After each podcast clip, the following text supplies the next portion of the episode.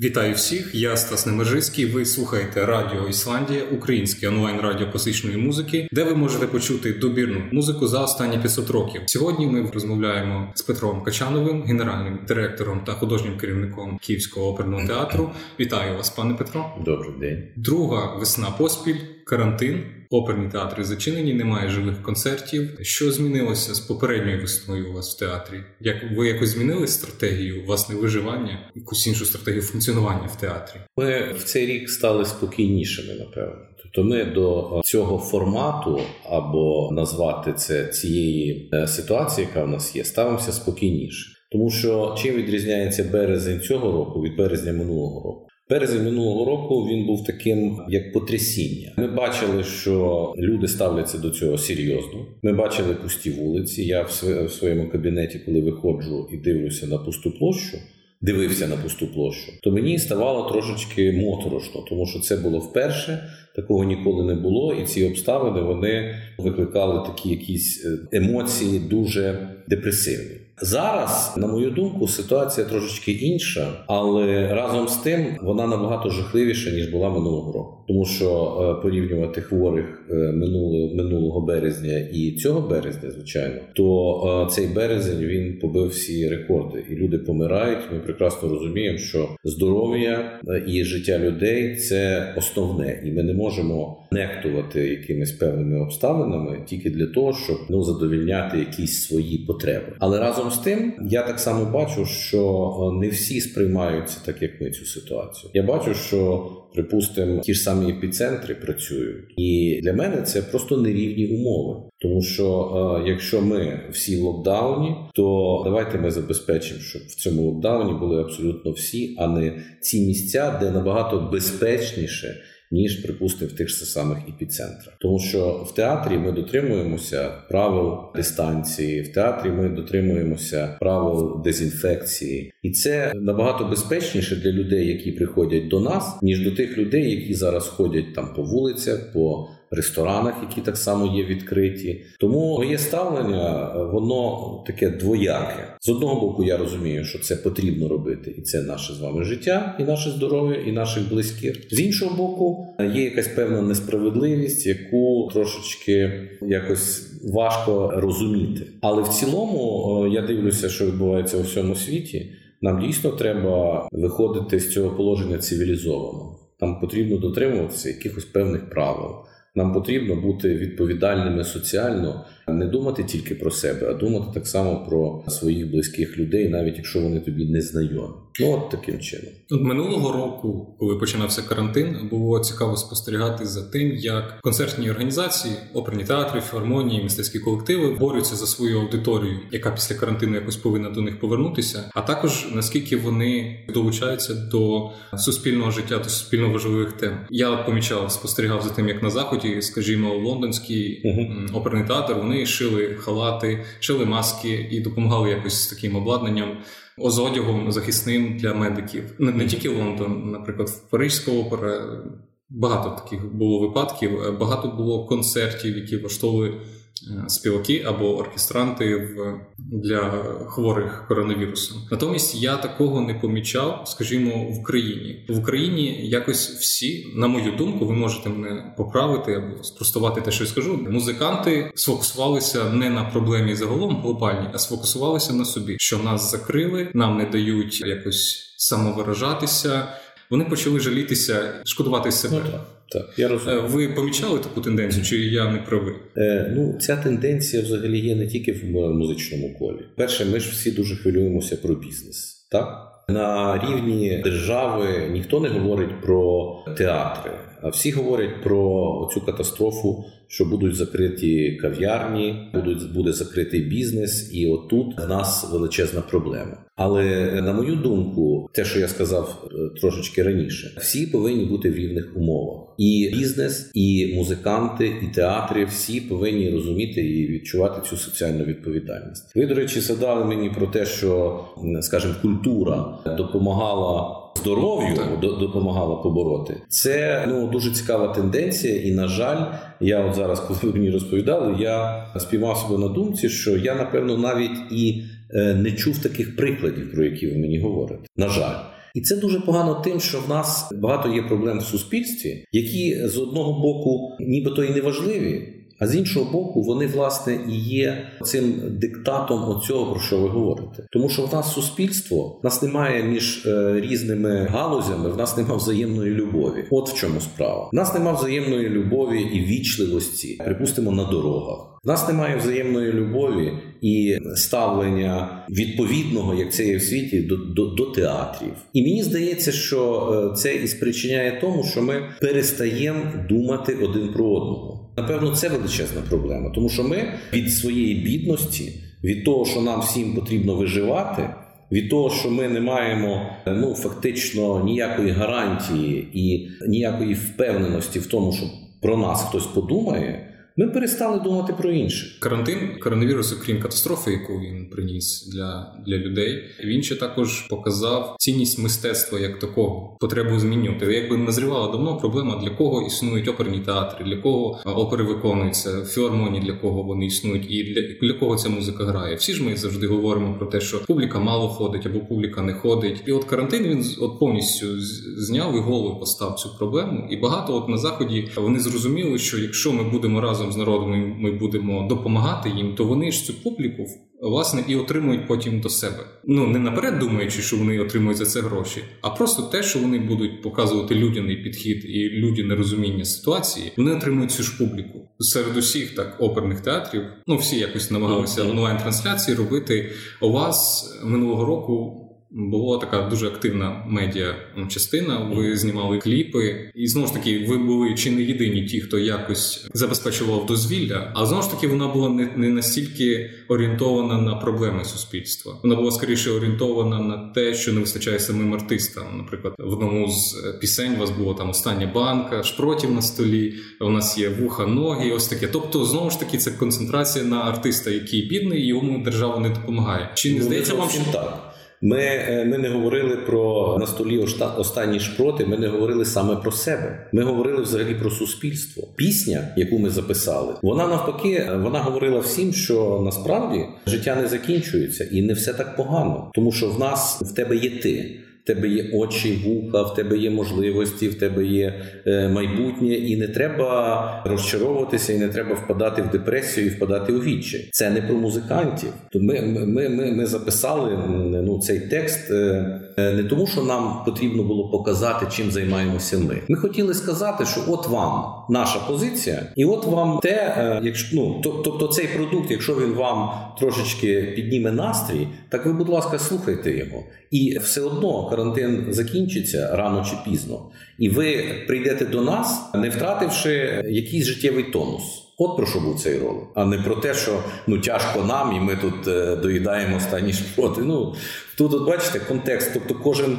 розуміє його по-своєму. Можливо, ми тоді неправильно його донесли. Але власне я вам пояснив, для чого ми це записували. Добре. І наш другий ролик е, ми записали на житньому базарі, а третій ролик ми записали в Київському метрополітені. Тобто, знову ж таки, це не про нас. Ми робили це під гаслом. Якщо ти не йдеш в театр, театр приходить до тебе. Власне, ми всім пропонували культуру, ми всім пропонували оперу. Це не просто попса, це не просто наші там якісь виступи виступи в зумі. Це речі, які, е, по-перше, ніхто в Україні е, не робив, тому що я точно знаю, що на базарі ми були перші в, в такому форматі, і е, ми навпаки показали близькість нас. До всіх людей, які ходять, які живуть, які ходять там за продуктами, але вони в будь-якому випадку повинні мати можливість слухати оперу. До речі, як реагували люди, коли ви знімали це на базарі? Тому що в метро, я розумію, там не було перехожих. На базарі все ж таки були. І ви от, ви пішли в народ, власне кажучи, як люди сприйняли це не на відео,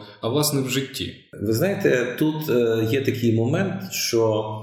Е, коли ти робиш щось цікаве, і ти починаєш це робити, то е, завжди ті, е, хто тебе оточують, вони це обов'язково зрозуміють. Тобто щирість. Ми хотіли знімати це на Бесарабському ринку. І ми вже майже домовились, але в останній день нам відмовили, тому що знаєте, для них було основне це не втратити там жодного клієнта. А все ж таки, під час зйомки продавець не може продавати свій товар, тому що іде зйомка. І для них, от для продавців, було важливо не втратити там будь-яку частку заробітку, незважаючи на те, що вони Ну, ну це їхній хліб. Це їхній Ні, це їхній хліб. Ну ми їм пояснювали, що ми робимо дуже благородну, цікаву і креативну справу. Бесарабці нам не вдалося е, ну, відзняти, нам відмовили, і ми звернулися на житній ринок. Я вам хочу сказати, що мене здивувала дуже позиція адміністрації, яка навіть е, не поглиблюючись в деталі,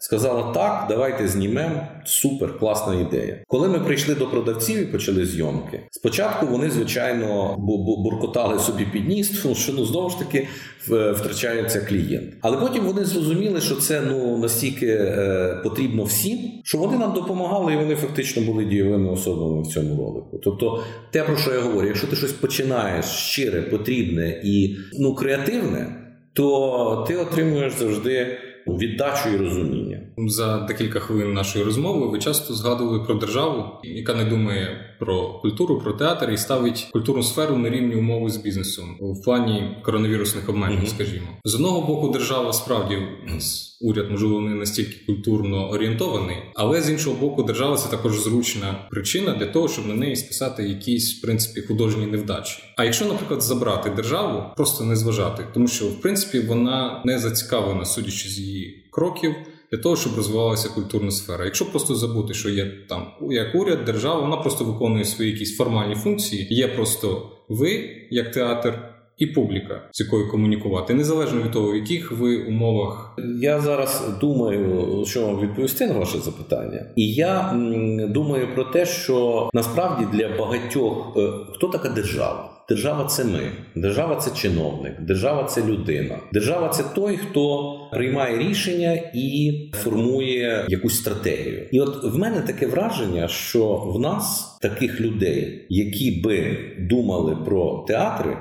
І ну я зараз говорю про е, про ну про нашу, так би мовити, парафію. Театри, оперне мистецтво. Мені здається, що для багатьох ми просто не існуємо в принципі. Вони швидше всього не зовсім розуміють, що таке опера що таке оперний театр, і вони не зовсім розуміють, для чого ми існуємо в принципі. Якщо немає такого розуміння, якщо ти дивишся на речі, які тобі абсолютно не цікаві, ти їх не розумієш, то ти і не готовий їм е, віддавати себе і віддавати свій час для того, щоб їм чимось навіть не допомогти, а навіть дати їм можливість робити те, що вони роблять. Я не хочу там нарікати, тому що ми все ж таки муніципальний театр, і я не можу сказати, що міська влада нас кинуло на призволяще? Абсолютно ні.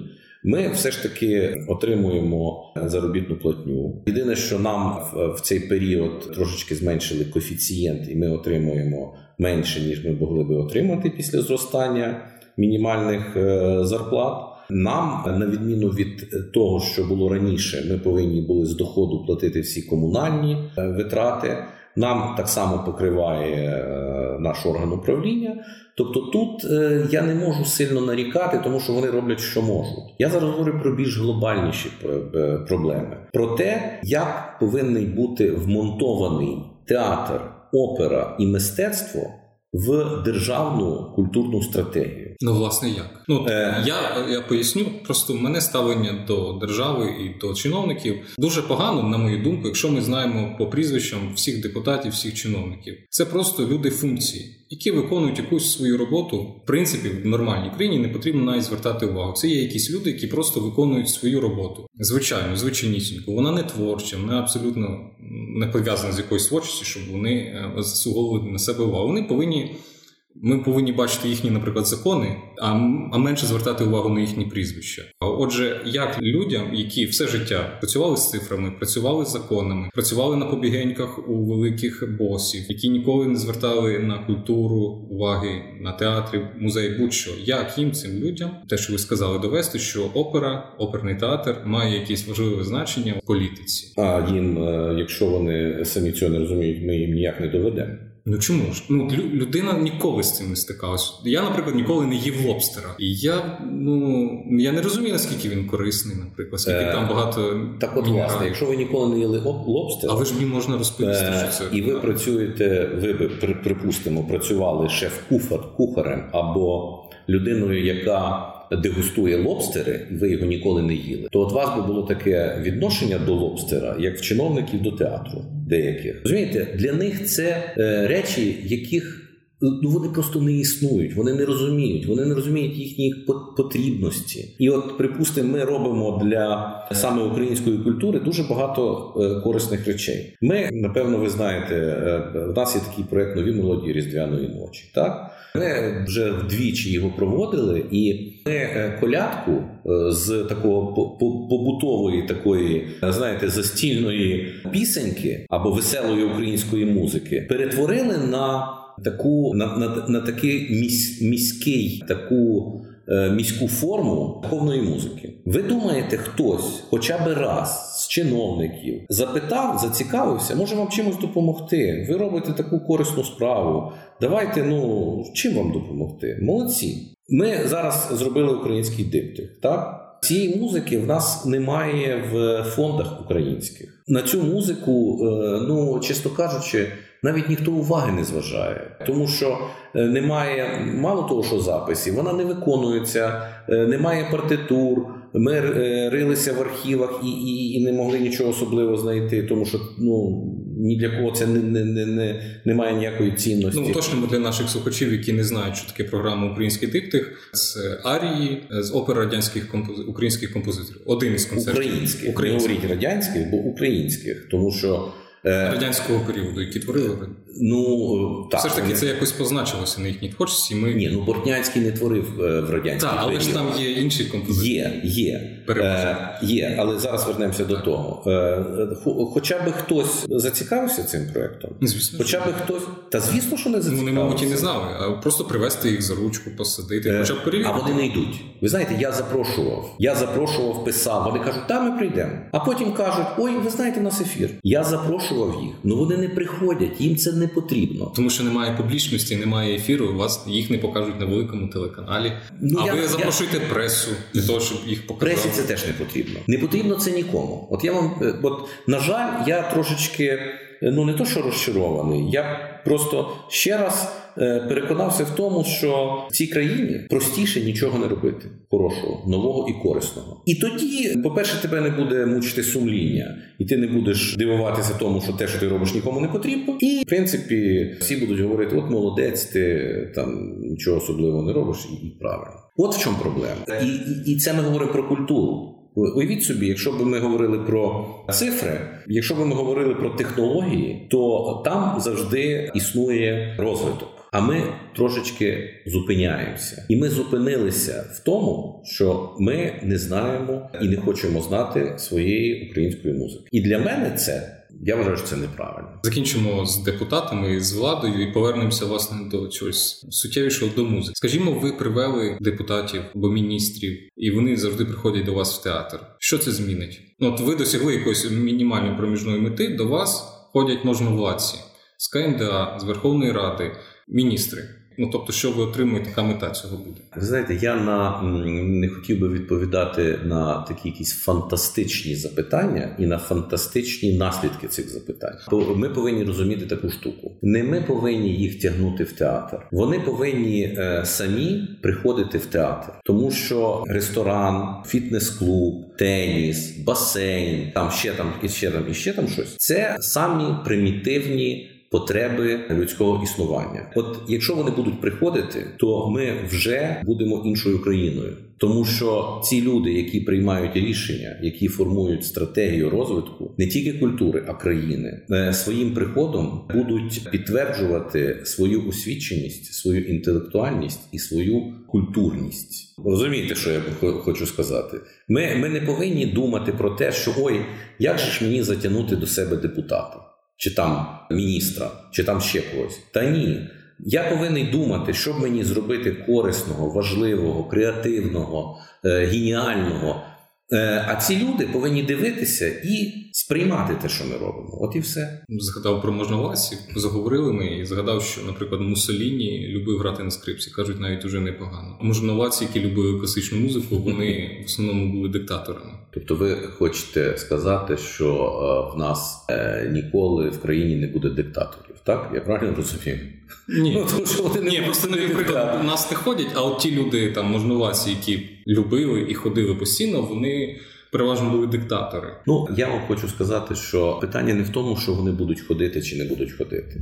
Ми всі є заручниками якихось своїх вподобань. Якщо, припустимо, я директор, художній керівник цього театру. Якщо я, е, як художній керівник, е, хочу пропагувати українську музику, то ну, мої якісь певні подобання, певні там мої якісь там душевні пориви, і я відповідно буду це робити. Так само справа ж не в тому, щоб прийти. Справа в тому, щоб любити це і хотіти. Знаєте, в нас от е, з'являється хтось, хтось любить футбол, так? І в нас чіп, все. У нас футбол це фактично державного рівня спорт. У нас хтось любить там баскетбол. Раз ми тут тільки говоримо про баскетбол. От я хочу дочекатися того, щоб нас раптом хтось почав любити оперну музику, класичну музику.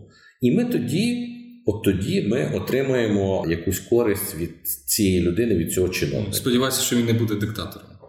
Не не пов'язується, тому що ну я я з вами не згоден, тому що це ми ж зараз ми зараз говоримо про Вагнера, так і і е, ми можемо сказати політ Валькірій, так який був фактично гімном фашистських військ, які йшли у наступ, так. Але е, я підозрюю, що ми будемо говорити з вами про українську музику російської доби е, української доби або радянської доби, скажімо так, і ми знову ж таки будемо говорити те, чи варто цю музику піднімати, чи не варто цю музику піднімати. Але ну знову ж таки, ми тоді жили, і я жив в цей період. В нас тоді було розстріляне відродження. Правда, вистава в нас так само є е, про розстріляне відродження. Ми тоді е, змушені були, ми були поставлені в такі умови, що ми е, народжені були в цій країні. Але ж це не значить, що ми повинні забувати музику, яку ця країна зробила певною ілюзією, тому що в радянську добу.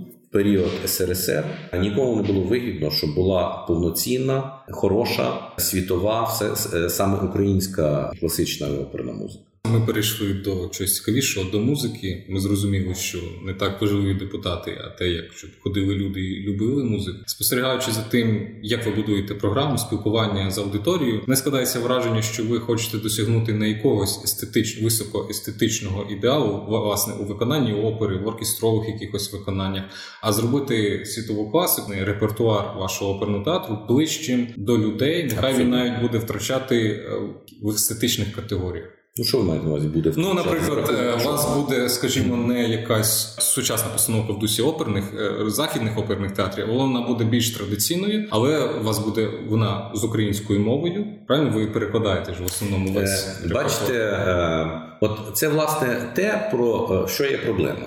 Ви провели таку паралель, і ви самі створили модель. Так. Е, модель, коли є українська мова, яка тягне за собою більш таку, як це ви сказали слово, більш таку традиційну форму постановки, тягне за собою менш естетичність самої вистави.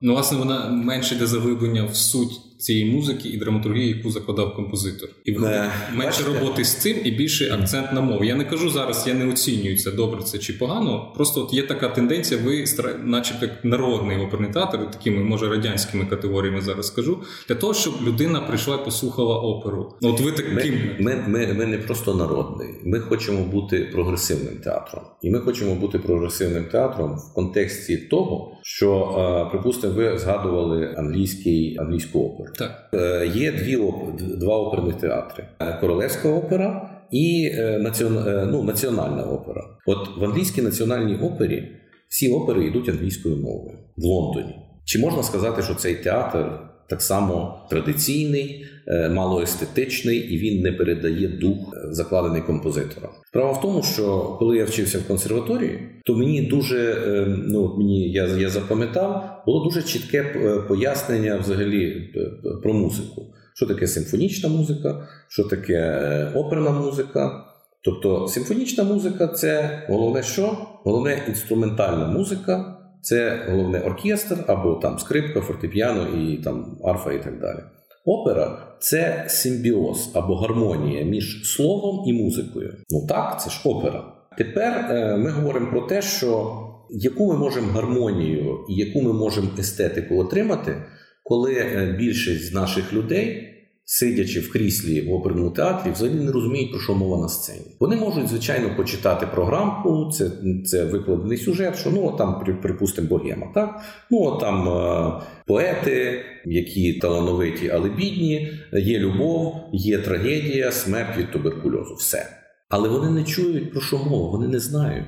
Вони просто, е, навіть якщо приходить італієць і сідає в наше крісло то е, в більшості випадків він все одно не розуміє про що мова, тому що наш е, виконавець недосконало володіє італійською мовою, щоб вона була взагалі зрозумілою. Тому е, я, чесно кажучи, якщо ми говоримо на цю тему, я не бачу втрат в тому, що ми хочемо. Нові свої вистави ставити саме українською мовою в перекладі на українську мову, світові вистави, тому що ми, по-перше, отримаємо нову аудиторію, яка напевно ну можливо ніколи в театр в оперний театр не ходила, тому що вона не ходить туди, тому що вона там нічого не розуміє. Ми е, в силу своєї архітектурного місця знаходження не можемо похвалитися золотими люстрами, канделябрами. Е, дорогими завісами і е, видатними архітекторами, які побудували цей театр. Ну побудували театри, які в нас є в Україні. Тому ми повинні знайти е, абсолютно зрозумілу свою нішу, в якій ми будемо лідерами. Оце власне є ця ніша. маркетингова стратегія. Власне це не тільки маркетингова стратегія, це маркетингова стратегія, яка базується все ж таки на національному інтересі на українському інтересі. Тому що, е, ну знову ж таки, це може комусь подобатися чи не подобатися.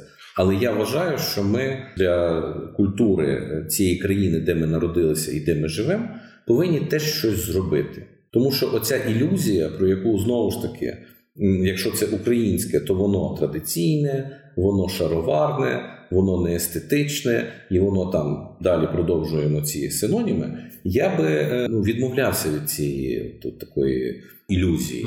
Я би навпаки говорив трошечки інакше. Я можу прокоментувати. Я трошки не те мав на увазі. Я скажімо, взяти конкретний приклад весілля Фігора Моцарта. Я, наприклад, знаю сюжет. Мені не потрібно перекладати його українською мовою, але ж зрозуміло, те, що ви сказали, музика вона пов'язана зі словом. Відповідно, мова вона має вплив власне на вокальну техніку, на те, як це співається, в якому темпі, в яких ну власне на технічний апарат це все. А те, як воно співається, воно залежить від вже як воно співвідноситься з оркестром, з оркестровими партіями. Очевидно, що якщо українською співати і Моцарта. Ну я так чому, що він повільніше звучить українською, навіть не в тих темпах, як це, наприклад, е, звучить в мові оригіналу. Ну таких речей можна багато знаходити. То я не ставлю цю оцінку, але це очевидні факти. Що буде воно інакше звучати? Хочу побачити якусь іншу. Е, режисерську концепцію, якусь сценографію. Я хочу побачити, наприклад, е, оркестр якийсь блискучий. Але я можу побачити, як, наприклад, співаки борються з українською мовою і мелодикою Моцарта. А оркестранти, диригент бореться з тим, щоб це якось синхронізувати. Я, наприклад, можу на це більше звертати увагу, а не над тим, що вирішив, наприклад, нового е, режисер. Я ось власне про це. Я не кажу, що українська мова погана. Ну я вам. Е- Ну, скажімо так, контраргумент. Так. Е, ну, по-перше, ми не намагаємося працювати для людей, які професійні, які закінчили консерваторію, які дуже добре знають будь-яку музику і приходять до нас порівнювати. Чи це подібно до того, що вони вже там мають собі якусь там певне уявлення і певну звичку про те, чи не подібне? Це перше. По-друге, я вам хочу сказати, що припустимо, будь-яка книжка, яку ви читаєте, покладена на сюжет і на фільм, вона теж зовсім інакша. Ну погодьтеся, от ми деколи читаємо книжку. І і, і, і ем, ідемо, дивимося фільм, який поставлений на цю книжку, і в нас з вами не співпадає, тому що е, в деяких випадках е, в книжці краще, в деяких випадках відеоверсія краща. Але це нічого не значить. Це ж не значить, що ми не повинні знімати фільми на книжки. Або ми це ж не значить, що якщо написав Шекспір мовою оригіналу Ромео і Джульєту, то ми е, не повинні ми повинні вивчити мову оригіналу і потім читати цю книжку і не, не, не звертати уваги на переклад. Тому що переклад в будь-якому випадку несе якісь певні втрати. Це апріорі. Тому які, яке, яка наша мета, яке наше бажання? Якщо ми перекладаємо оперу українською мовою, то ми, по-перше, сподіваємося на те, що опера стане зрозумілішою і доступнішою для більш широкої аудиторії. Ми намагаємося зробити такий гнучкий театр сучасний, де, якщо можливо, ми втратимо десь в якісь певні ну, точності, але ми виграємо в креативності. Тобто, е, от такі аргументи я вам наводжу. Я е, знову ж таки, вони е, ну мої. Мені здається, що вони напевно мають право на життя, і можливо вони правильні. Але це не значить, що знову ж таки, що я правий.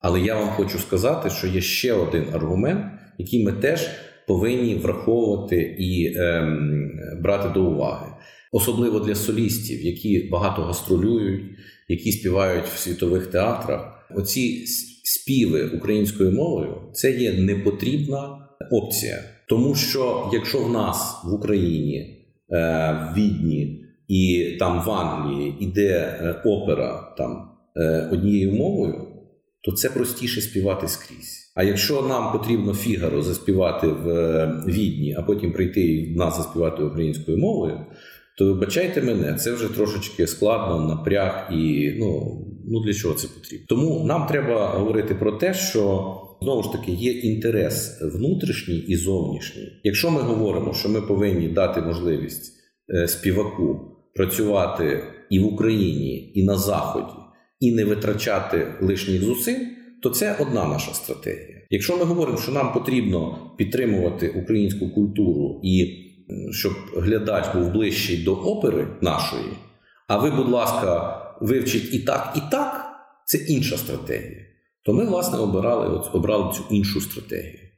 Ну, цифри майже ніколи не брешуть. Чи ви помітили результат у припливі аудиторії після того, як ви от стали на ці рейки, коли ви поставили оперу світову класику ближчою через переклад на українську мову? Е, ми ще ну не могли проаналізувати точно цю ситуацію, тому що якраз е, Карантин. якраз нас мала відбутися прем'єра. Весілля Фігаро, сценічна версія 12 березня, і якраз 12 березня зранку у нас почався карантин. Ну мається на увазі 20-го року. Тому е, я можу тільки сказати, що ми декілька вистав зіграли вже українською мовою, але е, концертна сценічна версія в нас була то я, е, ну це моя суб'єктивна думка, я побачив те, що глядача стало трошки більше, незважаючи на те, що карантин і обмеженість залу.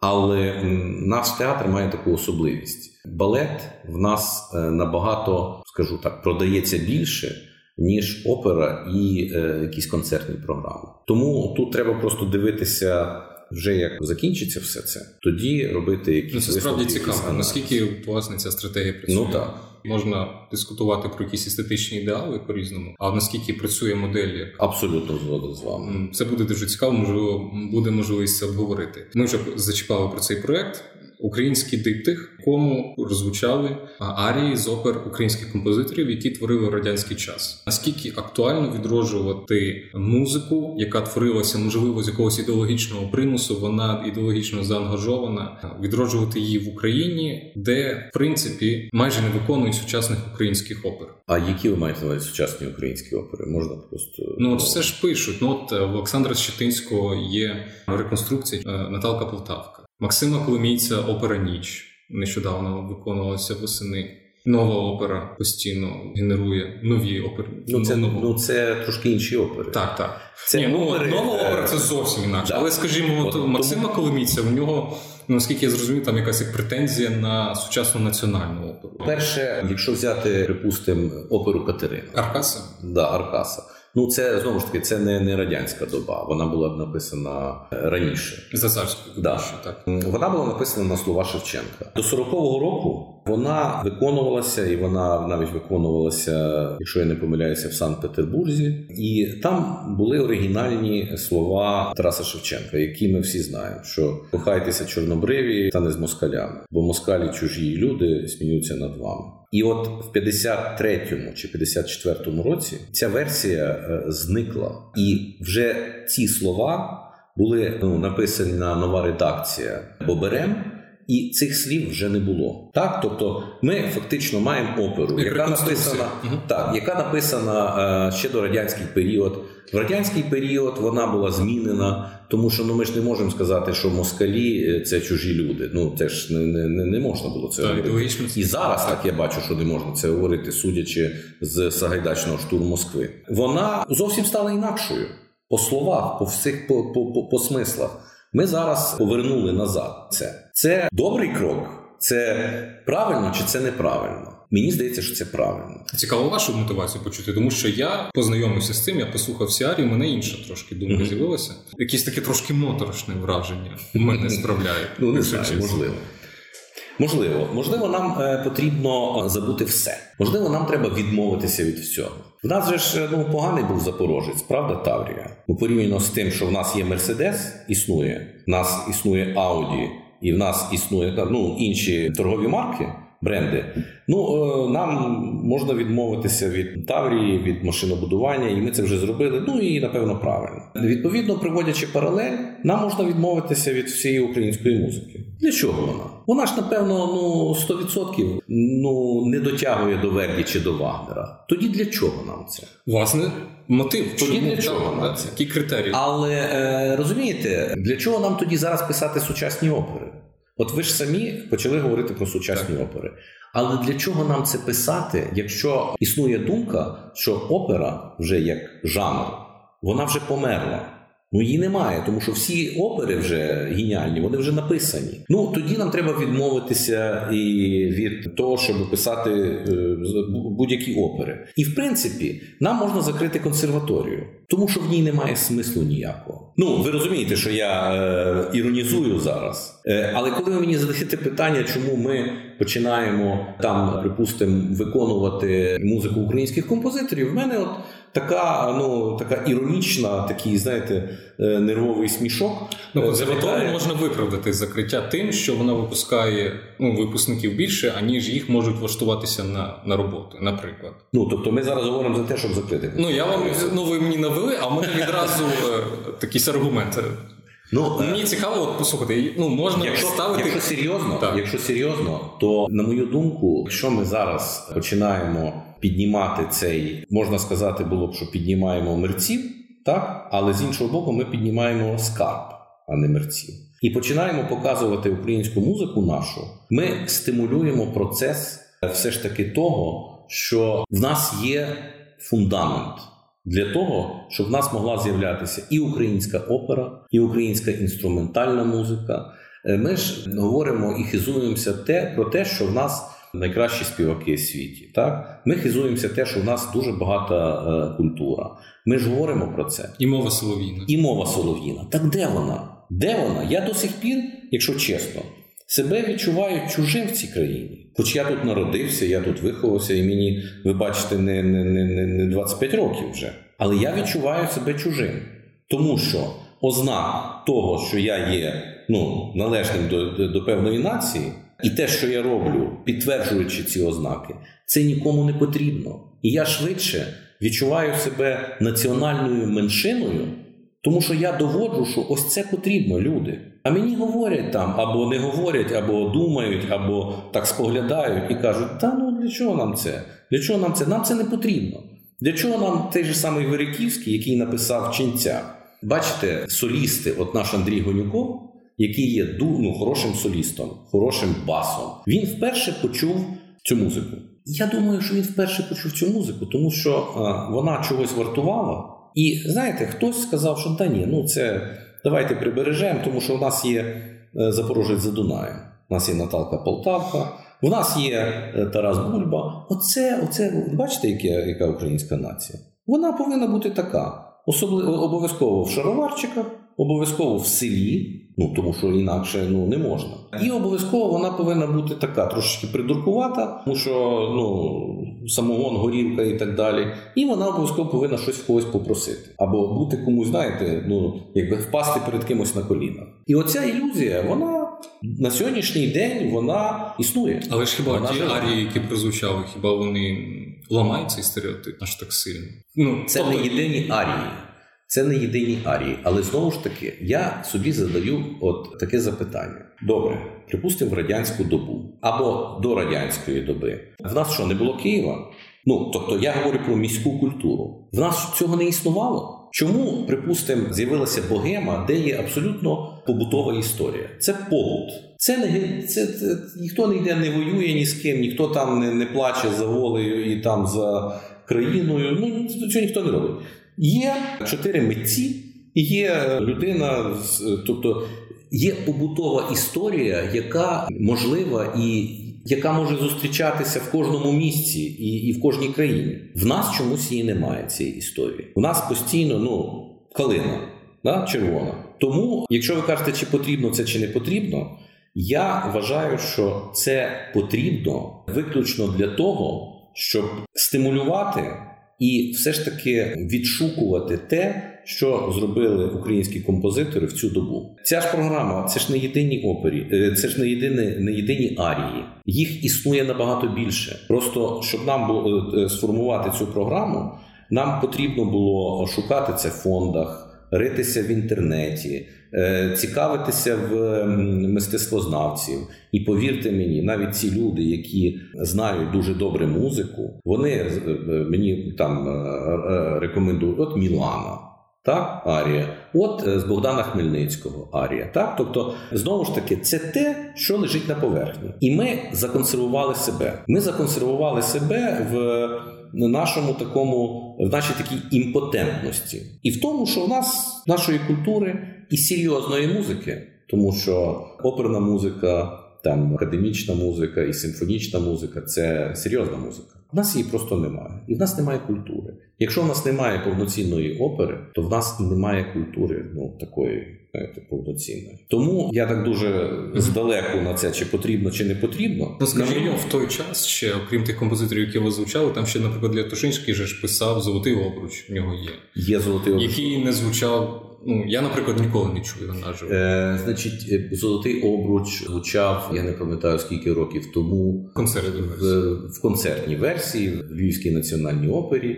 під орудою линів. Це було. Це було. Ну, Лятошинський, так само його симфонії, так само вони граються і є записи. Тобто, ця музика доступна. Ми навпаки хотіли знайти щось нове. Той же Стеценко, Ефігенія в Тавриді, ну її. Е, по-перше, ніхто ніколи не чув. Я не буду оцінювати, вона хороша, чи геніальна, чи не хороша. Річ ж не в тому. Але якщо там е, хтось це писав, якщо наші композитори це писали, то принаймні це заслуговує на якесь життя. А чи потрібно зважати в таких моментах на якийсь ідеологічний тиск, заангажованість? А можливо, вони були кон'юнктурщики графоманами? Оце є якісь критерії, які допомагають відсівати щось від справжньої якоїсь музики? Вона ж тоді писалася.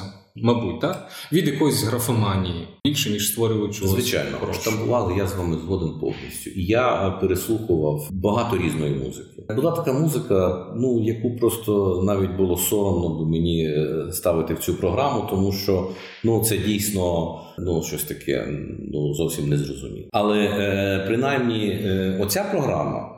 Ну я вважаю, що вона абсолютно достойна, і я впевнений, що є ще матеріали на 2, 3, 4 таких програми абсолютно достойні. Нам просто треба, ну треба пошукати. Нам треба просто захотіти це зробити. Якщо ми захочемо, ми будемо це мати. І це м, трошечки інший стереотип України. Я не хочу е, е, гратися в цей стереотип е, такого такого постійного плачущого села. От і все. Чи можливо, що у вас будуть постановки сучасних українських композиторів? До речі, хотів сказати і не сказав. Це все, що ми робимо, вони стимулюють те, щоб українські композитори взагалі мали можливість, вони могли прийти в оперний театр будь-який написали би для нього і там би поставили це. Але мені б дуже хотілося, щоб українські композитори написали щось на якусь побутову історію. І от ми навіть готові. Якщо це, якщо раптом нас чують композитори, ми навіть готові замовити таку оперу, яка яку ми поставимо в себе в театрі. Побутова історія в сенсі ну, типу богема. Типу, типу міський богема. сюжет. Міський сюжет, так. Без оцих всіх героїзмів, без без боротьби і без плачу. Ви сказали композитори, які можливо почують ці арії, і їх це стимулюватиме до того, щоб написати щось своє, якщо вони почують. Я подумав, а наскільки часто українські композитори, взагалі композитори, ходять в оперні театри? Ну, е, про іншу вашу оперу, яку ми поки що не можемо побачити, але про неї я часто чую: Сагайдачний штурм Москви, яку ви вже декілька разів подавали на УКФ. Про що ну, декілька це два. Так, ну кілька, так, два. Кілька разів. Два. Про що це опера? Хоча б в словах, щоб зрозуміти, якщо ми її на наступний рік не почуємо. Так, от саме ця опера, вона якраз про якраз про героїзм. Є різниця в героїзмі, є різниця в тому, як ми сприймаємо і подаємо цей героїзм. героїзм. Перше, е, це історичний факт. Коли я декому говорю цю назву, там знаєте, піднімаються очі. Ну тому що насправді про цю подію, яка сталася 400 років тому, ну 402 роки тому, ніхто особливо і не чув. Але був такий похід дійсно гетьмана Сагайдачного е, з, з польськими військами. На Москву, і він був досить успішний. Вони підійшли до е, фактично до Москви, але сталося так, що їм запропонували перемир'я, їм дали ну відкупні, і вони повернулися назад. Але те, що ми хочемо зробити, це не е, це не, не історична. Ні, це не провокація, це не історична реконструкція, тому що нам потрібно поставити рок-оперу таку модну на зразок Гри престолів. Тобто, ми не будемо одягати саме українське саме рок-оперу. Ми не будемо одягати е, українське військо в шаровари ні в якому разі. Ми не будемо їх показувати е, таких, знаєте, патріотів сопілками. Ми будемо їх показувати воїнами, легіонерами, які були дійсно сильними. Я вам хочу сказати, що Сагайдачний він певний період. Е, зник з поля зору. Ну тому що я консультувався з істориками. Він був з досить такої ну заможної родини. Він не мав особливих проблем з там з бідністю чи з тим, яке яке він мав би мати майбутнє.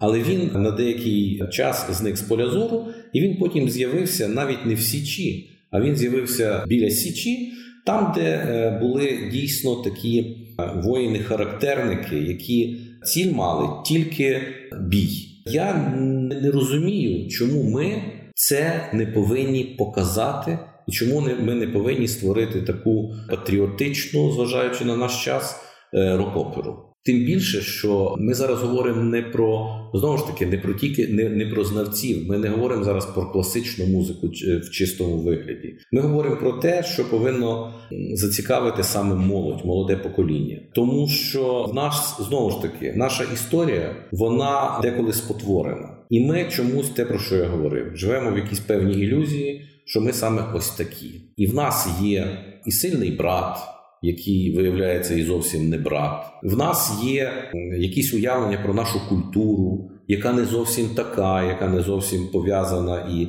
зациклена на якійсь сільській культурі. Тому ми хочемо це ну створити, тому що це дійсно створення, тому що музику ми пишемо оригінальну. Хто, до речі, композитор, хто буде працювати? Е, якщо це буде в нас, якщо це буде композитор Іван Небесний, тобто оцей колективна робота е, композитора з рок-музикантом. Це дає дуже привабливий результат. Але я правильно розумію, що ви назвали, що це вже патріотична опера, зважаючи на назву Сагайдачний похід на Москву і зважаючи на те, що у нас війна з Росією, це така політично ідеологічно ангажована опера, яка має конкретні недвозначні сенси. Я ось до чого угу. останнім часом я чув різні думки стосовно того, чи доцільно використовувати музику у своїх політичних якихось цілях. Є приклад Росії, як для якої музика це конкретний інструмент для досягнення. Якоїсь переваги на політичній арені є інша думка, що не потрібно навіть те, що Росія робить, не потрібно так робити, наприклад, нам треба навпаки інвестувати в музичне навчання дітей для того, щоб вони зростали уже нормальними, а не намагатися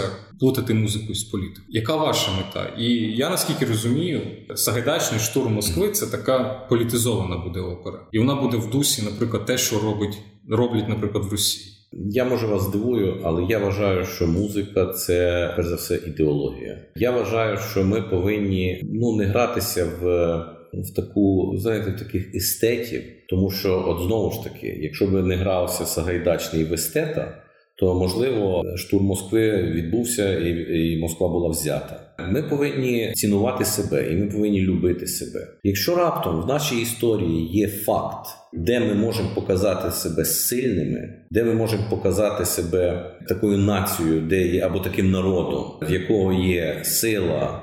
В якого є честь, і які територія якої якраз була там, де ми зараз знаходимося, Київською Руссю, то ми зобов'язані це показувати. Чому нам це соромитися або нам гратися в те, що ой ні, нас зараз е, будуть е, бити по одній щоці, а ми будемо підставляти другу.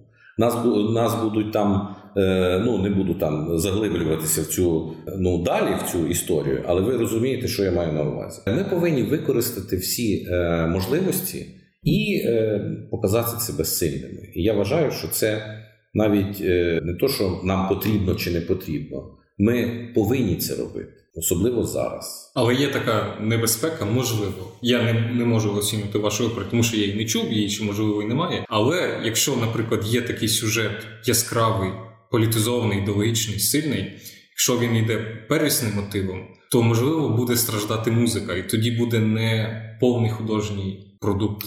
Я вам скажу так, що музика і творчість це всі дуже суб'єктивні речі. Для музики і для будь-якої творчості потрібен талант. Ну тобто, для чого що я, я розумію, що так, ви маєте показати історію, чи щоб ще і я розумію, що ви маєте на увазі. Е, Знаєте, якщо ми покажемо якусь історію з поганою музикою. Або з поганим виконанням, ця наша історія буде тим же самим, що ви називаєте графоманством. Тому для мене це є основним. Ми повинні створити ну просто настільки крутий, настільки круту музику. Я ставлю ну і прошу композиторів. Я їм говорю, що якщо ми робимо рок-оперу, то мінімум чотири номери з цієї рок-опери повинні стати шлягерами окремими. Тому повірте мені, я не можу там гарантувати, що вийде Моцарт. Ну розумієте, да. Але я вам можу гарантувати, що ми про це дуже думаємо, і це для нас основне, щоб для рок-опери вона може тільки бути сприйнятою тільки тоді, коли там буде хороша музика, хороша постановка, хороші тексти. Тоді ми будемо робити це недаремно. Якщо ми будемо тільки гаслами зі сцени там кидатися, то це все нікому не потрібно. Тобто, незалежно від того, що ви не пройшли в УКФ, ви не отримали грант, опера відбудеться.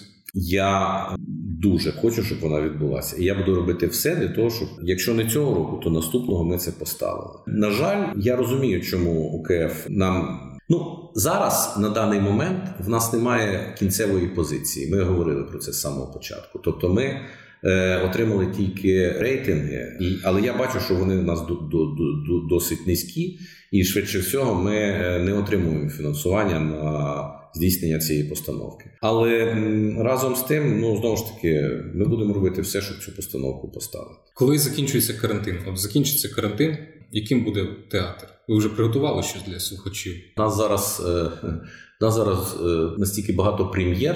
Е, що ми навіть не знаємо, як їх в цих часових рамках здійснити, тому що ми запланували закрити сезон новим балетом Аладдін який знову ж таки ми замовили в Олександра Родіна як композитора. Тобто це не Діснеївський варіант, це наш український е, продукт. Е, композитор е, Олександр Родін, Сергій Кон буде робити постановку як хореограф-постановник, і ми плануємо в червні місяці закрити Аладдіном сезон. Потім в нас є Ромео і Джульєта, опера Гуно, яку ми ніяк не можемо поставити, бо як тільки ми призначаємо прем'єру, відразу оголошують карантин. Це ми вже сміємося, тому що так виходить, що ми третій раз оголошуємо прем'єру, і от тільки ми кажемо Ромео і Джульєта, зразу у нас карантин і локдаун. Е, ми так само її мусимо поставити. Вона буде українською мовою, тобто Ромео і Джульєта вічна історія. Потім ми виграли громадський бюджет. І ми маємо здійснити постановку бродвейського мюзикла School of Rock. Це Ллойда Вебера. Школа року. Школа року, так. Оце власне на на цей короткий період в нас три прем'єри, які ми не можемо здійснити, оскільки такі карантинні умови. Що ж, наш ефірний час підійшов кінця. Дякую вам за розмову. Нашим слухачам нагадую, е, ми спілкувалися з художнім керівником і директором Київського оперного театру Петром Качановим. Дякую вам за увагу. Слухайте оперу, слухайте гарну добірну класичну музику. Всім па-па.